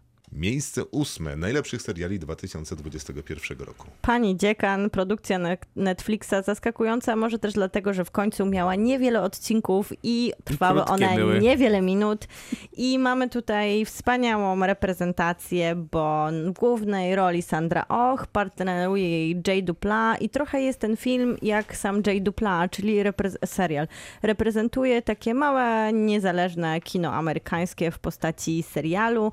Na drugich planach też wspaniali aktorzy, a historia jest o dziekanie, pierwszej kobiecie na stanowisku dziekanki i to pierwszej Azjatce. No i demaskuje w ciągu tych kilku odcinków wszystko to, co należy demaskować w 2021, czyli pokłosie mi tu, walkę kobiet na stanowiskach. Trochę też zwraca uwagę na ten problem, który w Stanach jest dosyć spory, jeżeli chodzi o edukację, uprzywilejowanie, trochę tą, ten konstrukt zderzania się nowego ze starym, archaicznego sposobu nauczania, tego, że wchodzą nowe technologie i bardzo dużo tematów porusza w krótkim serialu, w żartobliwy, czuły sposób, jeszcze dając miejsce dla Sandry Och i jej relacji z adoptowaną córką i romantycznej relacji z Jayem Dupla, a nawet znajdą tam miejsce bohaterowie w tle, więc jest to naprawdę sprawnie poprowadzony miniserial, zwłaszcza jeżeli chodzi o Netflixa. Tylko za krótkie były te odcinki, jak ustaliliśmy No podczas wiem. naszej recenzji. No wiem. E, U mnie nie może zabraknąć jakiejś takiej e, teen dramy, a najlepiej jeszcze z LGBT wątkiem, więc na, u mnie na ósmym miejscu Young Royals, Książęta, serial też Netflixa. Szwedzka historia następcy szwedzkiego tronu, który trafia do e, szkoły z internatem i tam zakochuje się w chłopaku, który zupełnie pochodzi z nizin społecznych, więc mezalians jest oczywiście e, niemożliwy do zrealizowania. E, Bardzo ciekawa rzecz z tego powodu, że po pierwsze oczywiście przepłakałem wszystkie odcinki, a po drugie dlatego, że dosyć interesująco pokazuje mm, chociażby to, w jaki sposób e, tabloidyzacja życia, szczególnie takiego celebryckiego, e, wchodzi coraz głębiej i, i jak bardzo ciężko sobie z tym radzić. To nie są jakieś bardzo e, bardzo odkrywcze rzeczy, ale przynaj- przyjemnie się to bardzo oglądało, więc u mnie na ósmym miejscu książęta. Książęta. U mnie na miejscu ósmym wspominany przez Miłkę Klangor. E, za wszystko to, co powiedziała, to na pewno trzeba w pełni podpisać. E, natomiast ja tam nie lubiłem jednego odcinku, nie podobał mi się ten pomysł e, O, dajesz. realizatorski. E, no ale to Teraz to robimy? nie wiem, czy Na chcę. twoim miejscu siódmym?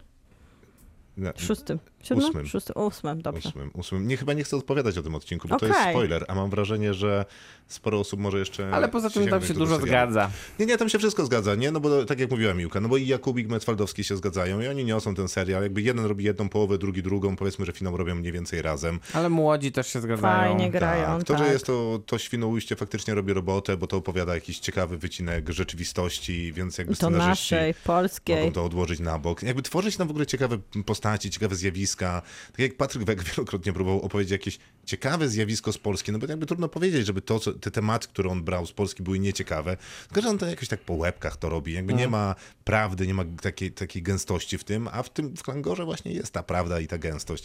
Tam jest taka świetna scena, kiedy oni płyną gdzieś tym kutrem, nie? Żeby coś tam i dopływają do takich ludzi na innych kutrach. To tylko dla tych, którzy widzieli serial, bo innym nie chcą opowiadać, co tam się wydarza. No wygląda to jak taka mafia, tylko na Mhm. kutrach. Tak, ale jakaś taka, wiesz, nie, zdecydowanie bardziej interesująca niż ta mafia Zdecydowanie. Czarnego suwa po raz 76. Zgadza Więc tam po prostu jest wszystko ciekawsze. Na siódmym miejscu mam Sprzątaczkę, czyli miniserial kolejny Netflixa inspirowany wspomnieniami Stefani Land. I oglądamy tutaj bardzo trudny temat, surowe realia, jeżeli chodzi o bycie kobietą w przemocowej rodzinie. W Stanach Zjednoczonych też podejmowany jest ten kontekst, jak system działa, jeżeli chodzi o pomoc społeczną dla takich ludzi, jak wyrywa ofiary przemocy, w jaki sposób zapewnia im pomoc, ale zaskakująco jest nam podany w taki beztroski, porywający sposób i wydaje mi się, że jest to zasługa Margaret Qualley, która ma swoją pierwszą taką dużą rolę i jest elektryzująca, jest przepiękna, jest przykuwająca uwagę i właśnie dodaje lekkości tematowi, który powinien być bardzo przytłaczający, więc jest to Ciekawe spojrzenie na Amerykę, zwłaszcza z perspektywy Polski i tych, którzy nie czytali książki. Zbliżamy się nie do, tego, nie do tych seriali, które zwykle oferował nam, zwłaszcza Netflix, czyli takiego blichtru i glamu, tylko dostajemy trochę Amerykę obnażoną. No i wydaje mi się, że bardzo wciągająca opowieść, chociaż momentami z mieliznami, chociaż szukała No, tak. takiego, szukała takiego ciekawego języka, żeby gdzieś to ograć, to miała taki moment, bo to jest znowu, to nie powinno być 10 odcinków, to się dało opowiedzieć To krócej jest chyba nawet i 12. zwięźlej. Ja A, dla- masz rację, to jest chyba 12. Ja dlatego tego serialu nie umieściłem w dziesiątce ze względu też na to, że gra w nim Andy McDowell, której postać matki, która zresztą jest Tak. prywatnie matką Margaret Qualley, jest po Takiej. prostu absurdalnie irytująca i zupełnie niepotrzebna w tej fabule. To prawda, ale trzeba oddać honory, że jednak opowiadanie o byciu ofiarą przemocy zwykle jest takim trochę szantażem, a tutaj Alex, czyli Jasne. bohaterka Margaret Qualley, nie jest wiecznie załamaną Nie, to, ofiarą. to prawda, natomiast z drugiej strony no, ten drugi plan, y, Tak. którym teoretycznie miałaby rządzić Andy McDowell, jednak tutaj się nie sprawdza, wydaje mi się. Dla mnie na siódmym miejscu sceny z życia małżeńskiego. Ja nie mam chyba tych problemów, co ty Miłka masz y, z tym serialem.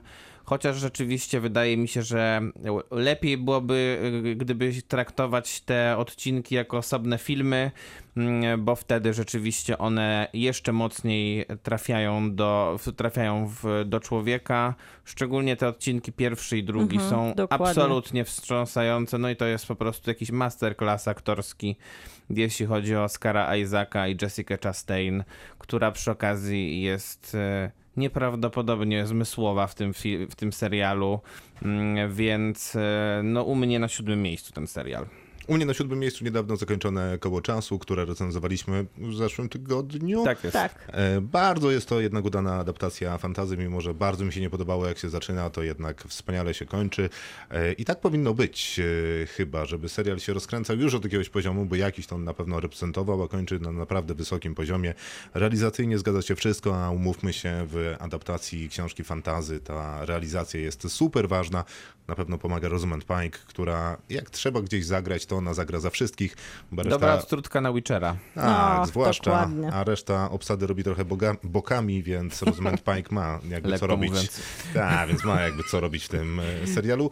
E, Ale okej, wygląda to fajnie i być, być może też jest to efekt e, tego, że Witchera oglądaliśmy, czy też mogliśmy oglądać, czy też ja oglądałem jeszcze przed dwoma finałowymi odcinkami Koła Czasu, które tak jak mówisz, faktycznie były takim przypomnieniem, że ej, spokojnie, jakby te fantastyczne światy na małym ekranie też mogą Da wyglądać się. fantastycznie. Na szóstym miejscu u mnie e, Arcane, serial, e, który mogliśmy oglądać na Netflixie, dalej możemy oglądać. Że grałeś w Lola? Nie grałem, Nie trzeba. Jeszcze zagramy. ale wciąż, wciąż uważam, że jest to naprawdę niesamowita podróż w ten świat. Tak krwiste postaci, tak naprawdę niesamowita akcja, a przy okazji niesamowita wyobraźnia twórców. No, jak na szpilkach siedziałem oglądając ten serial. Ja na miejscu szóstym mam For All Mankind, e, serial, który dostępny jest na Apple TV, e, który opowiada fantastyczną taką historię, mm, w której to alternatywną rzeczywistość, w której to wyścig kosmiczny nigdy się nie skończył, bo to Rosjanie byli pierwsi na Księżycu, no więc Amerykanie stwierdzili, aha, to my też chcemy być, e, no i zakładają tam bazy i zaczynają się różne rzeczy z naszym światem dziać, na przykład John Lennon żyje nadal, ale nie żyje. Jan Paweł II, ponieważ ginie w zamachu. Cóż, wcześniej jeszcze przed naturalną śmiercią, więc różne rzeczy są tam wymyślane, e, ale no naprawdę jest to, jak większość tych takich rzeczywistości a la Black Mirror, że co by było gdyby, to ten serial również się w tym sprawdza. Zresztą mało, że spra- się sprawdza. On jest naprawdę super interesujący i bardzo dobrze poprowadzony ze świetnym tempem. Co robimy w I to ukryciu? jest drugi sezon, żeby była jasność. Luźna adaptacja filmu Taiki Waititiego o tym samym tytule. Trzeci sezon What We Do in the Shadows i jak naprawdę wydaje się, że ta franczyza, która już trwa od 2000, jeszcze przed tym filmem były komiksy, krótkie filmiki, teraz jest tego mnóstwo. I wydaje się, że nie powinno to się udać, to co sezon udowadniają twórcy, że jest to przezabawny, no chyba w, w tym momencie dla mnie najzabawniejszy serial komediowy, który w trzecim sezonie idzie dalej i swoim bohaterom cały czas to są wampiry, które żyją w ukryciu i które mają swojego człowieka, który im pomaga zdobywać krew i ciała niewinnych ludzi, a wszystko to w formule takiego podglądanego dokumentu dokumentu. No po prostu bawią, a w trzecim sezonie dostają jeszcze takie dodatkowe elementy, gdzie na przykład Colin Robinson, ktokolwiek ogląda, dobrze zna, dostaje cały swój segment, a Nandor w poszukiwaniu sensu istnienia i miłości dodaje temu wszystkiemu trochę więcej głębi, więc poza komedią mamy też tutaj sporo czułości. U mnie na piątym miejscu Klangor, czyli e, to, co wszyscy już powiedzieli podczas tego dzisiejszego naszego spotkania, musi wy, już wybrzmiało, nie będę się powtarzał. Myślę, że najlepszy polski serial ostatnich lat, e, naprawdę fantastyczna produkcja. Kanal Plus i e, no i ten, ten Mecwaldowski Wojciech. Panie Wojciechu, zapraszamy, bo, Kinotok czeka. bo, ten, bo ta nagroda rzeczywiście czeka, a, a jest niesamowicie zasłużona, bo pierwszy raz e, chyba wyszedł pan z takiej roli mm, e, śmieszka polskiego, takiego, takiego rodzimego śmieszka, tylko zrobił pan naprawdę robotę dramatyczną, która tutaj jest niesamowita. U mnie Arkane na miejscu piątym, co mnie nieco dziwi, bo chyba niżej oceniałem ten serial niż ty, a mam go wyżej niż ty w podsumowaniu roku. Mówię do ciebie, Maciej. Rycerz, e, zielony rycerz tutaj sprawia, że to nie ma znaczenia, słuchaj. Mm, zupełnie. Okej. E, I jest to faktycznie świetna animowana realizacja y, gry, która wydawała mi się niemożliwa do adaptacji. Kiedy słyszałem o tym, że będą to robić, to wydawał mi się to dziwny pomysł, bo myślałem, że to będzie jednak takie bardzo produktowe, a faktycznie jest mimo wszystko historią. Na piątym? Piątym. Na piątym miejscu mam Mers Easttown, która mogła w, z, łat, z łatwością wpaść w pułapkę terytorium zajmowanego przez torturowanych, sfrustrowanych, zmęczonych gliniarzy, którzy prowadzą śledztwo w sprawie martwych nastolatków. I na papierze to brzmi jak kolejny kryminał, no ale wiadomo, Kate- Winslet powinna już odczarować jeden element i tak się dzieje, ale chyba najbardziej zaskakujące jest to, że poza wiadomym, jakościowym produktem, który dostarcza nam HBO, świetną grą aktorską, wspaniałym scenariuszem, naprawdę ten serial co tydzień zaskakiwał, przynosząc nam twisty i cliffhangery, co brzmi bardzo źle z perspektywy serialowej, w kontekście jeszcze takiego wyświechtanego tematu jak kryminał w małym miasteczku. I tutaj te zaskoczenia były wspaniałe aż do tego wielkiego finału i jest to serial kompletny, chociaż znajduje się w gatunku, który wydawało się, że wyczerpał się już dawno temu. Dosłownie tęsknię za Mer i jej wyśmienicie zbudowaną rodziną. Ja mam Mers Easttown na miejscu czwartym. Uważam, że e, ja z kolei kocham kryminał i szczególnie taki kryminał, który jest tutaj tak bardzo inteligentny i tak bardzo dobrze skonstruowany, tak świetnie jednak dotykający też kwestii społecznych. No a poza tym ten serial, jak mało, jak, e, jak mało który e, serial czy film w ostatnich latach przypomniał, że Kate Winslet jest absolutną boginią ekranu. Ja na miejscu czwartym mam e, służącą Netflixa, o której rozmawialiście. Tylko, że ja nie mam tych problemów, które macie w zasadzie żadnych, a część z nich, y, które uważacie za problem, uważam za zasługę. Faktycznie on jest długi, ale też mam takie wrażenie, że w pewien sposób akurat tym razem Netflix dobrze uzasadnia tę długą powieść i faktycznie mam to poczucie torturowania tą historią, która moim zdaniem często jest ciężka, mimo że ma takie niegasnące poczucie e, misji e, ta Margaret Qualley, misji, którą jest e, dobrostan jej dziecka i jej przyszłość i faktycznie ma taką radość, której żaden Żadne zło tego świata nie jest e, w stanie zgasić. I to jest ładne, a przy okazji podoba mi się, że choć raz ten system, który ma zdać e, próbę, ma komuś faktycznie pomóc, faktycznie to robi. Ile to papieru nie wymaga, to jednak chociaż raz się udaje. To na miejscu czwartym ja mam Arkane, podpisuję się pod wszystkim, co powiedzieliście. Wydaje mi się to zaskakujące, że serial animowany, po pierwsze, to nie jest łatwy temat, po drugie, coś, co miało być reklamówką na dziesięciolecie gry, którą nie oglądali, nie grali wszyscy, którzy serial oglądali, sprawiło, że wszyscy oszaleli i jest to zasługa niesamowitej animacji, ale z drugiej strony jakiegoś takiego połączenia steampunk, steampunku, z fantazy, z jednej strony jednak animacji, która opiera się na walce, ale też daje nam soczyste postaci z całego uniwersum. Tutaj wszystko działa. To jest po prostu cudowna rozrywka, w której nawet źli mają motywację. I miejsce trzecie, to To teraz... ty zaczynasz. Ja, to ja mam na miejscu trzecim Merseystone. Co za szok. Brawo. Mm. Więc w zasadzie nie mam nic do dodania. Mnie, chociaż jeżeli dyskutujemy o tym balansie kryminał, a to, co się dzieje poza kryminałem w tym serialu, to ja nie potrzebuję kryminału w tym serialu. W sensie nie, nie wydaje mi się, że był jakiś nieudany. Zupełnie nie przeszkadza on. Nie, nie, nie. Jest w zasadzie spełnionym kryminałem, ale Co nie jest proste. nie już tak, to prawda. Wielokrotnie na temat tego serialu mówiłem, że bym chciał siedzieć z, w tej kuchni z księdzem, z matką i wyciągać y, z groszku lody i je jeść. Na trzecim miejscu mam Kolej Podziemną. Colson Whitehead napisał książkę, która zdobyła wszystkie nagrody i cała Ameryka o niej głośno mówiła, nie tylko, cały świat. I Barry Jenkins postanowił ją opowiedzieć w sposób, który on opowiada bardzo często na ekranie, czyli przepiękne kino, które nagle mamy na małym ekranie i trochę żal, że nie jest to serial, który można było oglądać w kinie. I on też przełamuje takie, taką konwencję, do której nas przyzwyczaił serial, bo tak naprawdę każdy z tych odcinków jest filmowy. Jeden ma na przykład tylko 7, 20 minut, niektóre mają ponad godzinę, opowiadają o bardzo różnym języku, o bardzo trudnych sprawach.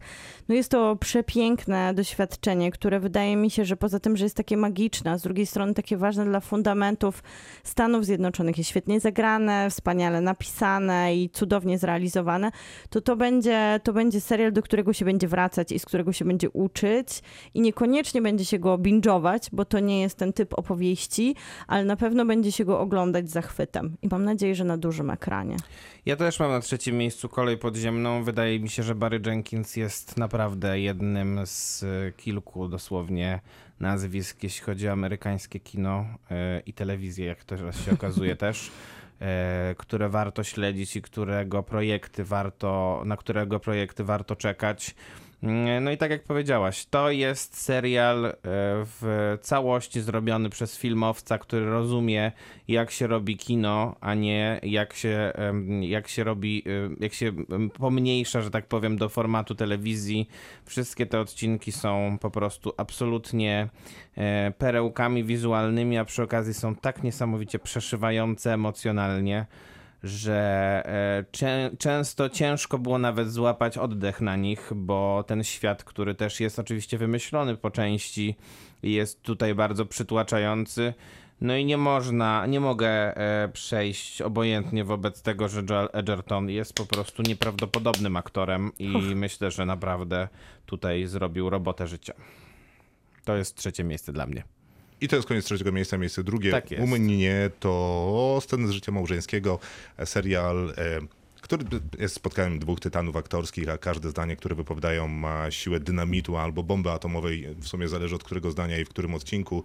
Podoba mi się to, jak wprowadza tę historię, to jak e, zamienia rolami mm, e, te być może deklarowane, nie wiem, z perspektywy patriarchatu, y, postawy, które miałaby ta para reprezentować, a później no, sam rozpad jest y, tą bombą atomową, a też wydaje mi się, że daje świetne pole takie wyjściowe dla widza w finale, które w zasadzie kończy się w momencie, w którym skończymy rozmawiać ze znajomymi czy z partnerami na temat tego, jak czytamy ten serial, co o nim sądzimy, jakie ma myśli e, i jak to odnosi się do naszej rzeczywistości. No kawał, kawał serialu na dwoje aktorów w zamkniętym domu, jeszcze z takim bezczelnością, e, czyli wprowadzeniem tego, że widzimy plan, widzimy, że oni wjeżdżają na plan, a później i tak uwiarygadnia się w 100%. No, duża rzecz. Ale jedna rzecz była też ciekawa bardzo moim zdaniem, jeśli chodzi o budowę postaci, to znaczy, to nie, nie, nie zdążyłem jeszcze powiedzieć o tym, to jest e, to, że teoretycznie e, w każdym odcinku jedna z postaci jest tym czarnym charakterem, Tak, tak, ale z jasne. drugiej strony żadna z nich nie jest, a, albo obydwie są naraz. I Tak, to tak, jest tak, tak. niesamowite. Owszem, Na drugim miejscu mam serial w całości stworzony przez Mike'a White'a i jest to tak naprawdę autorska satyra, chociaż mnie to nie brało, to słowo satyra. Dla mnie to jest taka wspaniała opowieść, jak w krzywym zwierciadle, koszmarne wakacje. Wybieramy się na luksusową wyspę, gdzie zostają obnażone wszystkie małostki i obrzydliwości, nie tylko ze strony tych bogaczy, którzy wiadomo, że są małostkowi i obrzydliwi, ale też ze strony tych, którzy ich otaczają. Fantastyczne kreacje aktorskie, wyśmienicie napisane postaci, taka wiwisekcja od poziomu tego, jak wygląda teraz młode nastoletnie pokolenie po to, jak rozgrywają się napięcia w związku małżeńskim i po to, jak wyglądają frustracje czy pracowników, czy złotych chłopców amerykańskich. I to wszystko w takiej zamkniętej formule, utopionej w fantastycznej muzyce i też tym problemie, który męczy Stany Zjednoczone, jak na przykład pozbywanie się nativesów z z wyspy, na której to wszystko się dzieje, więc Żeby- fantastyczne spojrzenie na Amerykę. Żeby to wybrzmiało, bo Miłka nie powiedziała, jaki jest tytuł tego serialu, to jest Biały Lotos Tak, i to, prawda. jest jej pie- drugie miejsce. Drugie moje miejsce. U mnie na drugim miejscu i teraz chyba wszyscy się na mnie obrażą. Trzeci sezon Sukcesji. Ja uwielbiam ten serial, jest to wspaniała rzecz, jest to arcydzieło telewizji. Natomiast y, y, jak mam wybierać, to wybrałem i teraz powiem od razu, które jest, co jest u mnie na pierwszym miejscu. Jak mam wybierać, to u mnie na pierwszym miejscu jest właśnie Biały Lotos, dlatego że e, ja e, dawno nie byłem tak bardzo zaskoczony czymś, co się pojawiło w telewizji, dawno nie byłem czymś tak bardzo poruszony, a jednocześnie e, to było tak prześmieszne i tak, tak na granicy często dobrego smaku, a nigdy nie przekraczało tego, tej granicy, że dla mnie to jest największe odkrycie tego roku serialowe, więc u mnie sukcesja na drugim, a Biały Lotos na pierwszym. W sumie to mam na 11, ale trochę zapomniałem, jak układałem tę nową e, korektę dziesiątki. W sumie miałem być na dziesiątym. no cóż. E, dobra, to by było na tyle. Ja no oczywiście jakie mam. masz pierwsze miejsce? Sukcesję. Nie, no ale to nie. To... Nie? Nie, no. Ale i- zagraj, no zagraj to sukcesję, no. A, no tak. No zagraj, No dwa tak. pierwsze miejsca. Dobra, przepraszam. To jest jedyny serial, który istnieje, Maciek, żaden Jedyny, Biały Lotos. Supernowa uderzyła w finale trzeciego sezonu sukcesji i rozbiła nam wszystkim mózgi. Meteor wysadził telewizję we wszechświat. Najbardziej gifogenny Przegapiasz serial. historię, która tworzy się przed nami. To jest nieprawda, no. Właśnie prawda! Dziękujemy bardzo, to wszystko na dzisiaj. To jest Kinotok, Krzysztof Majewski. Miłosława Bożek. Maciej Stasierski. Dobranoc. Kinotok. Tuż przed wyjściem do kina.